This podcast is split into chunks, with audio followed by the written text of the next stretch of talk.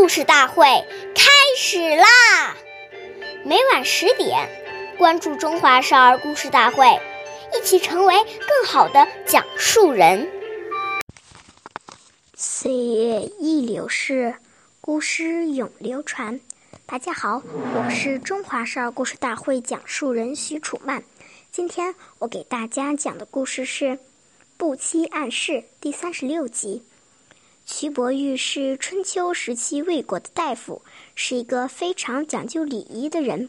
有一天晚上，卫灵公和妇人在庭院中赏月，忽然听到有车马的声音，却经过王宫门口时，却没有了动静。过了一会儿，车马声又在远处响了起来，以表示为以表示恭敬。瞿伯玉绝不因为这是晚上，没有人看见，就这样废弃了礼节。这件小事可以看到瞿伯玉的谨慎和认真。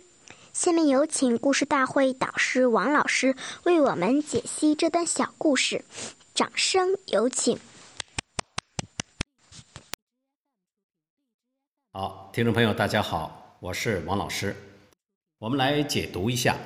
这个故事，我们说，这种专注的精神、细心的行为，从小就要养成。这句话用在求学、工作中也非常实用。事情没来的时候，对待自己要谨慎，防范过失的发生。真正有事情来了，你就有一种豁然大度的。那种风度出来，崇高的节义、真实的道德学问，都是从暗室屋漏中来。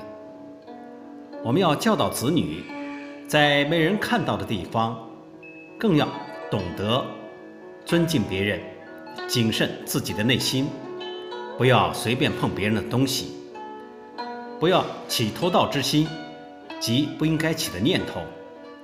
因为这些都是很不尊重别人的态度，所以独慎非常重要。